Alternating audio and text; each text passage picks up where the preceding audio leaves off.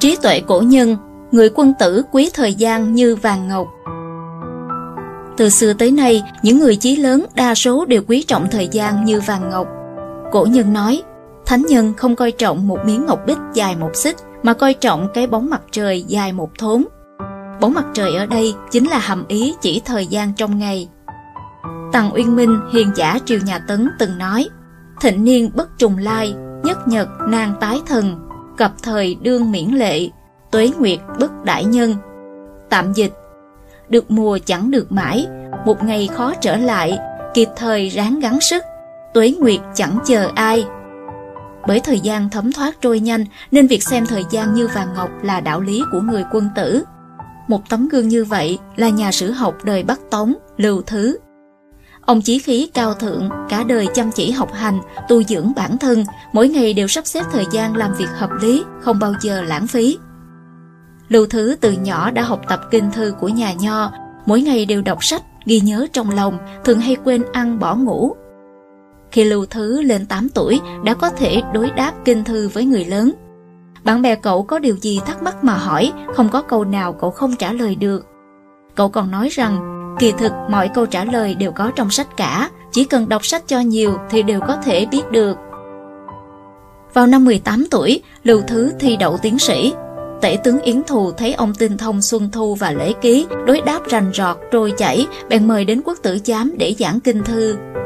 Yến Thù thậm chí tự mình dẫn quan viên cùng đến nghe Lưu Thứ giảng. Mọi người bị đạo đức cao thượng cùng với hiểu biết uyên thâm của Lưu Thứ thuyết phục, khiến ai nấy đều tự nhiên khởi ý muốn học tập kinh thư. Một lần, Lưu Thứ nghe nói có một học giả tên là Tống Thứ Đạo làm quan tại Bạc Châu, trong nhà có rất nhiều kinh thư, Ông bèn bất kể đường xá xa xôi hàng trăm dặm chạy đến đó mà mượn sách. Tống Thứ Đạo thấy Lưu Thứ đường xa tìm đến, bèn mời ông ở lại nhà và mở tiệc khoản đãi. Nhưng Lưu Thứ từ chối nói rằng Ngài hẳn cũng biết tôi tìm đến đây không phải là để hưởng thụ sơn hào hải vị, mong Ngài hủy lệnh mở tiệc dùm cho. Tôi vì ái mộ danh tiếng của Ngài mà đến đây để được mượn sách.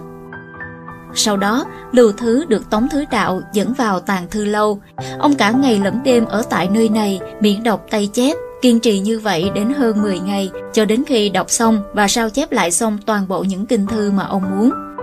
Tống Thứ Đạo cảm thán nói, Ngài có tinh thần chịu khổ nhọc như vậy, thật khiến cho người ta khâm phục. Lưu Thứ cười nói, Nào có khổ gì đâu, mỗi lần đọc sách là mỗi lần được sáng tỏ, tôi cảm thấy có niềm vui sướng vô cùng tận ở trong đó. Thời ấy những người làm việc chép sử không qua khoa cử, có những người ít đọc sách. Chỉ có lưu thứ học thức uyên bác, tinh thông cách viết sử, phân tích thấu triệt. Dù là những sự kiện lịch sử từ cổ chí kim, từ lớn tới nhỏ, ông đều biết rõ như lòng bàn tay. Khi Tư Mã Quan tu sửa bộ chính sử, tư trị thông giám nổi tiếng, người đầu tiên tuyển mộ chính là Lưu Thứ, một lần Lưu Thứ đi cùng nhóm Tư Mã Quan du lịch đến núi Vạn An, gặp một con đường núi mà hai bên tả hữu có những bia đá cổ với những danh từ liên quan đến thời ngũ đại.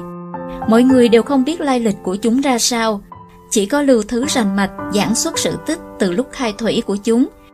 Khi trở về, nhiều người tra cứu lại kinh sử, quả nhiên giống y những điều mà Lưu Thứ nói, không sai điểm nào. Lưu Thứ là một người có đạo đức cao thượng, là một vị quan thanh liêm chính trực, Mọi sự đều là đúng thì nói là đúng, sai thì bảo rằng sai.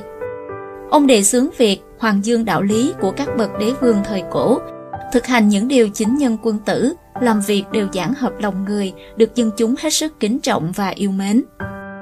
Lưu Thứ đối với tự mình yêu cầu vô cùng nghiêm khắc. Mỗi ngày ngoài thời gian ngủ nghỉ, ông dành hết thời gian cho việc đọc sách và làm những việc có ý nghĩa. Bất luận là ở trong hoàn cảnh ra sao, ông đều mỗi ngày đọc sách, 10 năm không thiếu ngày nào. Ông từng tự viết một cuốn sách, trong đó tự bộc bạch rằng mình có 20 điều sai trái và 18 điều thiếu sót, từ đó tu sửa. Sự chân thật và dũng khí của ông khiến người khác hết sức kính phục. Đăng lại có chỉnh sửa từ, Quý thời gian như vàng ngọc là đạo lý của người quân tử. Đăng trên miên huy.org Tác giả Trí Chân